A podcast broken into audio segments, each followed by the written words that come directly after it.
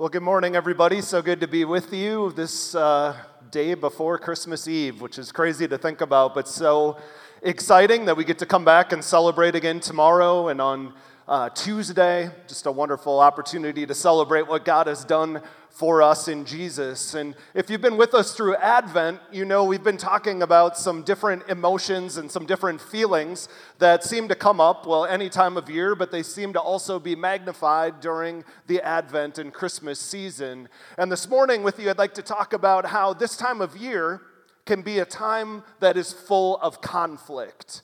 Now, it might not be the one we like to talk about a lot or even acknowledge a lot, but I think if we stop to think about it, we are surrounded by a lot of different types of conflict. And I'm not just talking about worldwide or even nationally if you're looking at the newspaper, I'm talking about personal conflict. Now, you might be thinking about a dinner you're going to have on Christmas Eve or Christmas Day, and there's someone there that you have some interpersonal conflict with. Maybe even someone you haven't bought their gift yet. And you know, you have to figure out how much are you going to spend and what does it communicate. We oftentimes have conflict with other people. We also might have conflict with people that even live under the same roof as us. Maybe it's with our spouse, maybe it's with our children. Sometimes conflict can even be less personal and less uh, relational, it can be financial. Maybe it's been a, a really hard time of year and we're wondering how we're going to make ends meet, and it's a conflict that we have in our minds. Maybe it can be a, a physical conflict. We're dealing with a health concern or maybe a diagnosis that's come up, and we feel that conflict within us. I think every one of us here, if we're honest, has a conflict or two that we're dealing with. And this time of year, when we're told to be happy and bright and cheery and joyous, well, it can be magnified. That conflict can be under the surface, but can be very concerning to us. And with all the conflict that's in our world and all the conflict that we have in our lives, I think we would all say we could use some peace, right? We would really like a heavy dose of peace this Advent and Christmas season. I heard a story about a monastery was deep in the woods in Europe. And it was a really intense monastery where they took a vow of silence. But every year on Christmas Day, one monk could get up and say one sentence and break that vow of silence. So it got around to Christmas Day, and Brother Thomas got up after the meal that they had shared, and he said, This was a delightful meal. I especially love the mashed potatoes. And he sat down and it was silent again for 365 days. The next Christmas, Brother Michael got up and he said, I despise the mashed potatoes. They are way too lumpy. And he sat down. It was silent again for 365 days. Christmas Day the next year, Brother John got up and he said, I can't stand the constant bickering.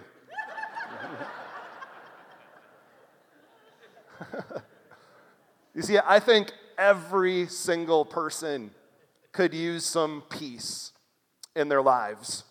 So, we're finishing up this series that we've been in during Advent called Adventure. And since today is the fourth Sunday of Advent, we're going to finish off this series. And it's really been about how at Christmas, God has changed everything.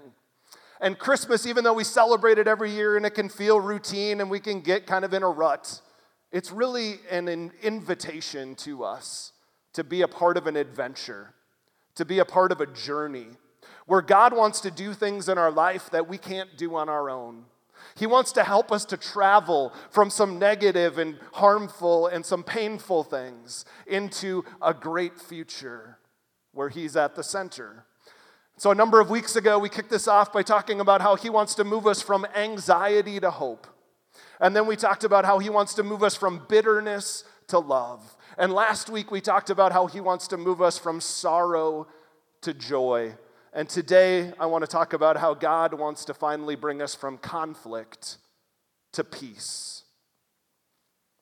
Now, I think most people on earth would agree that peace is a good thing and that we could all use a lot more peace.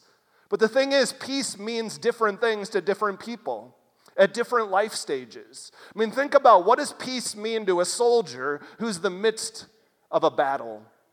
Or think about what peace means to a young mother whose baby will not stop crying in the middle of the night. Or think about what peace means to a young child who day after day watches their parents argue and fight. You see, for each person, I think peace is really the absence of something. It's the absence of war. It's the absence of noise. It's the absence of conflict. But the question for us today is what kind of peace does Jesus bring into our world? What kind of peace does God promise to bring at Christmas?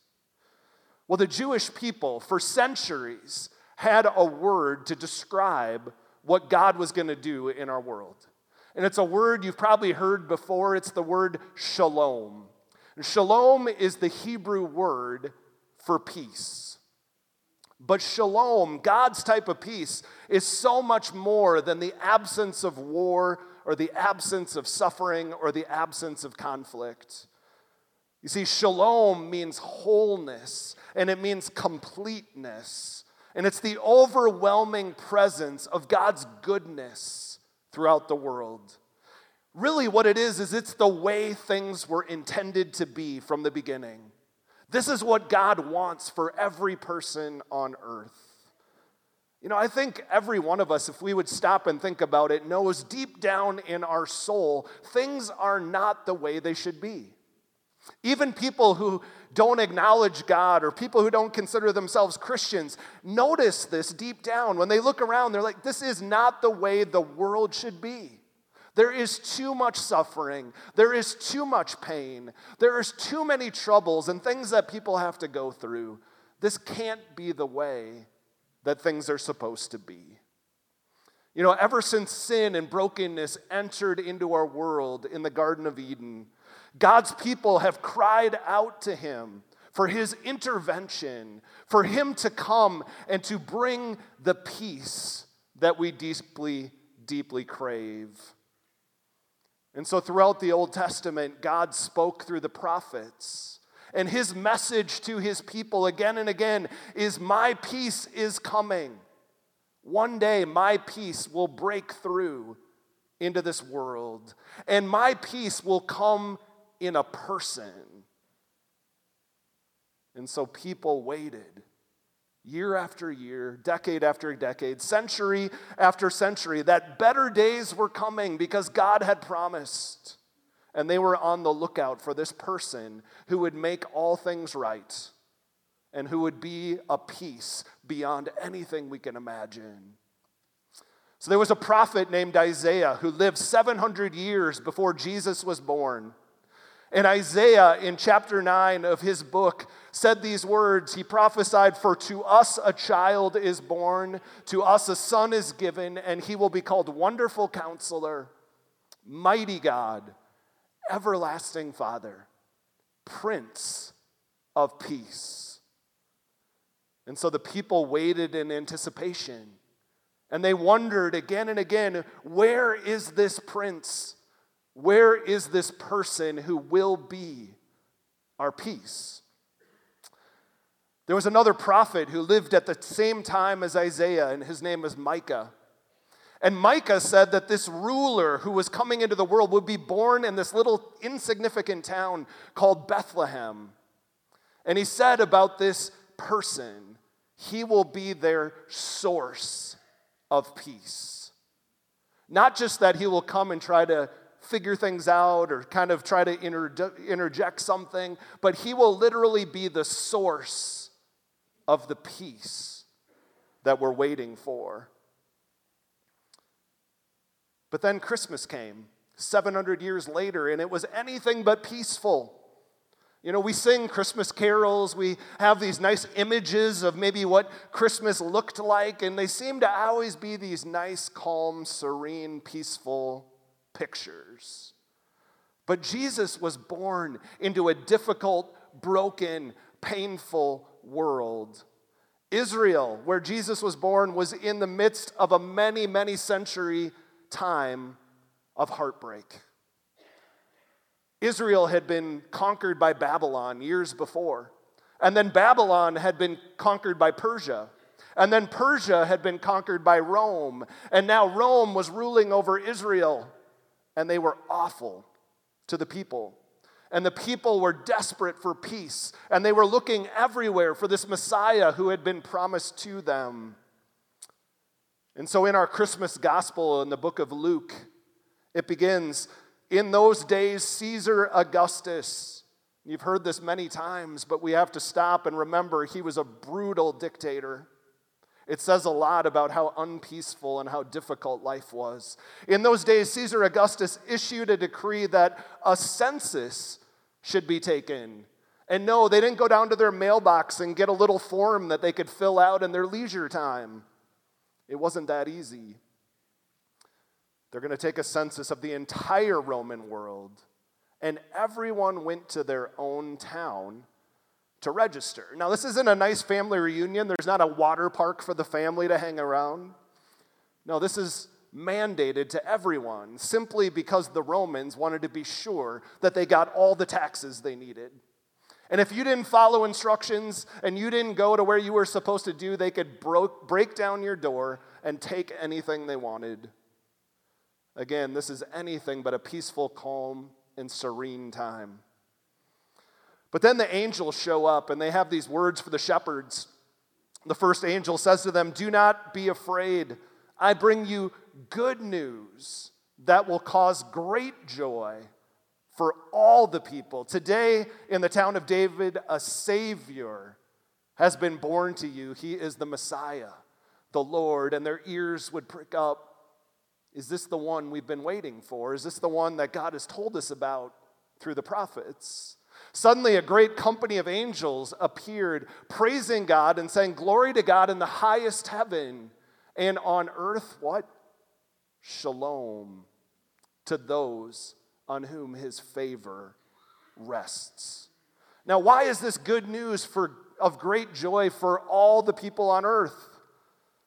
Because the Messiah is finally here. And he's bringing peace, but not any kind of peace. He's bringing God's shalom into the world.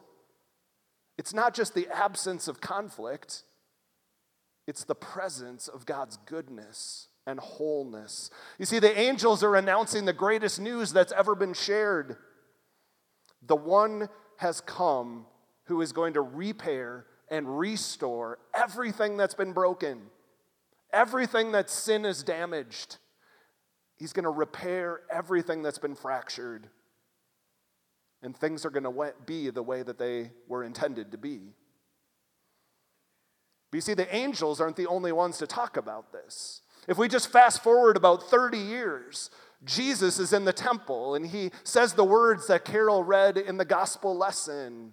He stands up before the people and he says, The Spirit of the Lord is on me because he has anointed me to proclaim good news to the poor. He has sent me to proclaim freedom for the prisoners and recovery of sight for the blind, to set the oppressed free, to proclaim the year of the Lord's favor. And this was a prophecy that was well known by all the people. And it's a description of what God's peace and God's shalom looks like. This is the way the world is supposed to work. This is what God intended for us before sin entered the equation. It's the healing of everything that's been broken. This is what the prophets, prophets had prophesied. This is what the people had waited for day in and day out. And now Jesus comes and he says, I'm here to bring you God's peace. Now, I think it's easy to hear this story. Comes around every year at this time. We might look forward to hearing it in December and just think, what a nice, nice story to remember. But what in the world does this have to do with my life today? Well, again, I think if we look around, we would say that we live in a very unpeaceful world. Every one of us could use some more peace.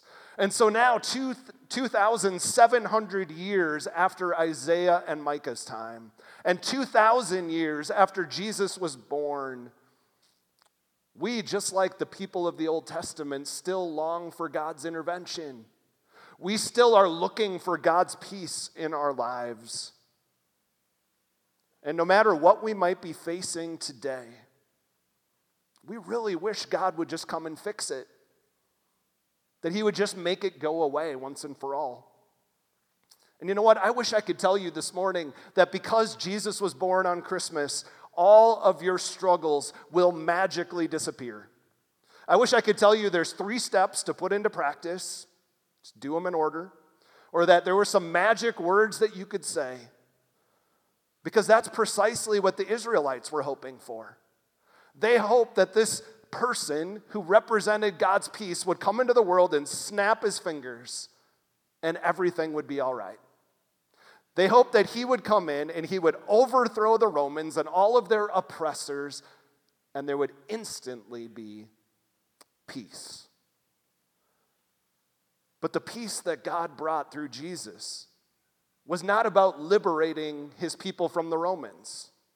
And it's not just about taking away relational and emotional struggles we might have.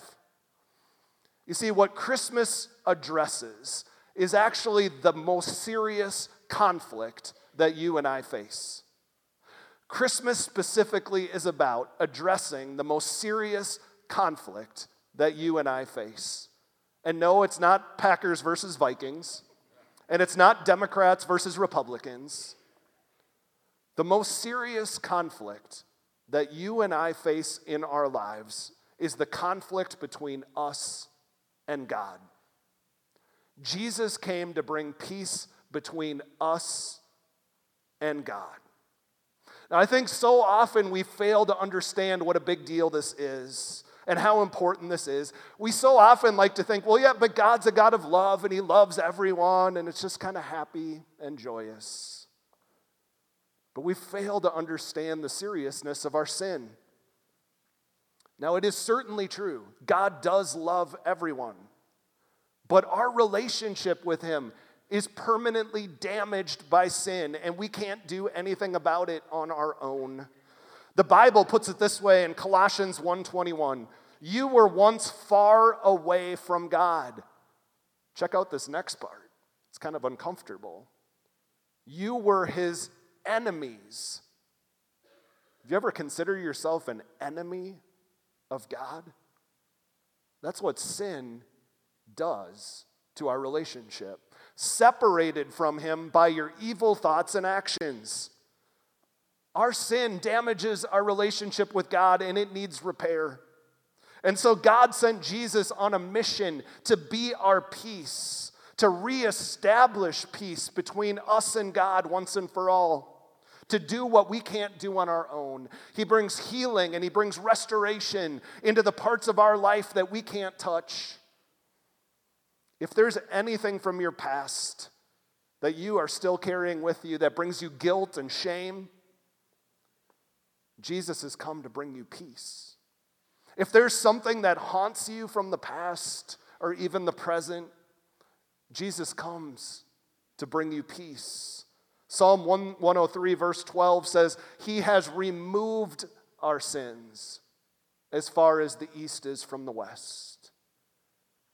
Because he went to the cross for you and for me, because he shed his blood for us, we can have the complete and total forgiveness of our sins, no matter what we've done or said or thought. And he brings us peace with God. Isaiah tells us, though your sins are like scarlet, they will be as white as snow. It wasn't it beautiful driving here this morning, seeing that fresh coat of snow, a reminder of what God is able to do through Jesus. Everything might feel dirty and muddy, but He comes and He gives us this fresh coat of white snow to remind us of what He's accomplished in Christ Jesus. He brings us peace shalom with the God of the universe. So, my question for you this morning is Have you received and have you embraced the peace that comes from God? through Jesus? You know, this is the most important question that you might ever answer. It's the most important question you can consider this Christmas season. Do you have personal shalom with God today? It's not something you can buy, it's not something you can earn, and it's certainly not something that we deserve. But Paul tells us in Ephesians, He Himself is our peace. If you haven't received His peace into your heart through Jesus, don't let another day go by.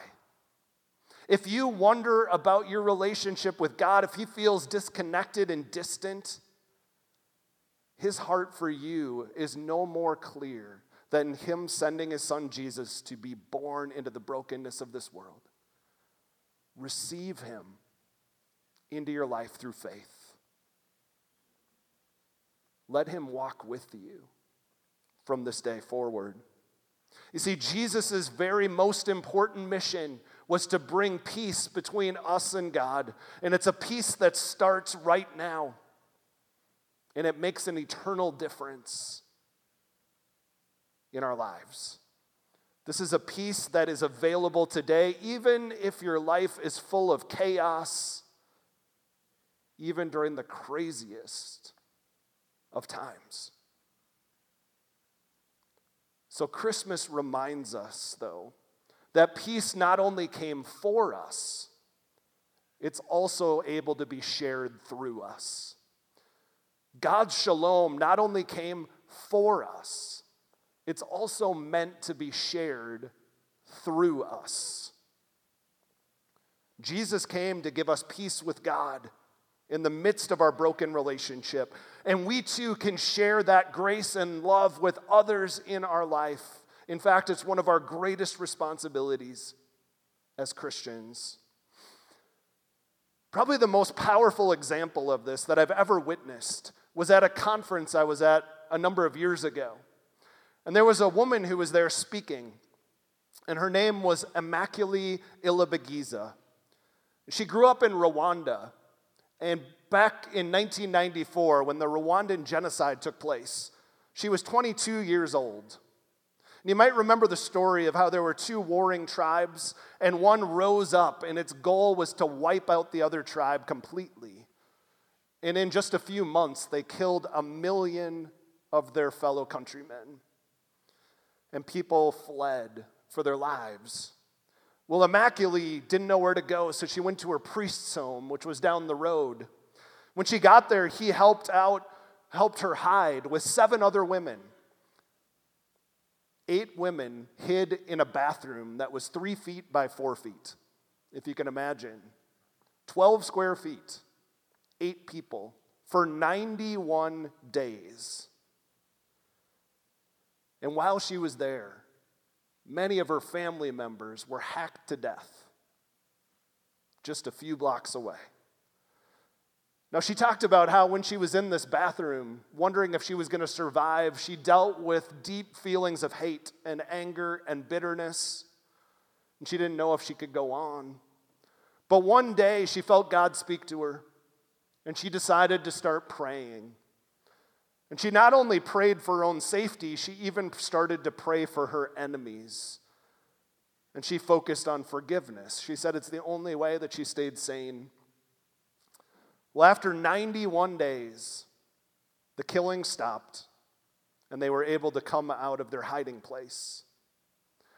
One of the first people that she encountered after she was out of the hiding place was one of the men who had killed her mother her brother, and a number of other extended family members. she walked up to this man and she looked him in the face and she said, I forgive you. And it was such a powerfully freeing moment for both of them that it became a witness to the rest of the country. And she traveled around speaking about forgiveness and peace and moving forward. You see, she was able to find shalom even in the most difficult and ugly circumstance. She was able to help bring peace out of horrible conflict. What an incredible witness for us. Many centuries ago, there was a man named St. Francis, and he lived in a place called Assisi.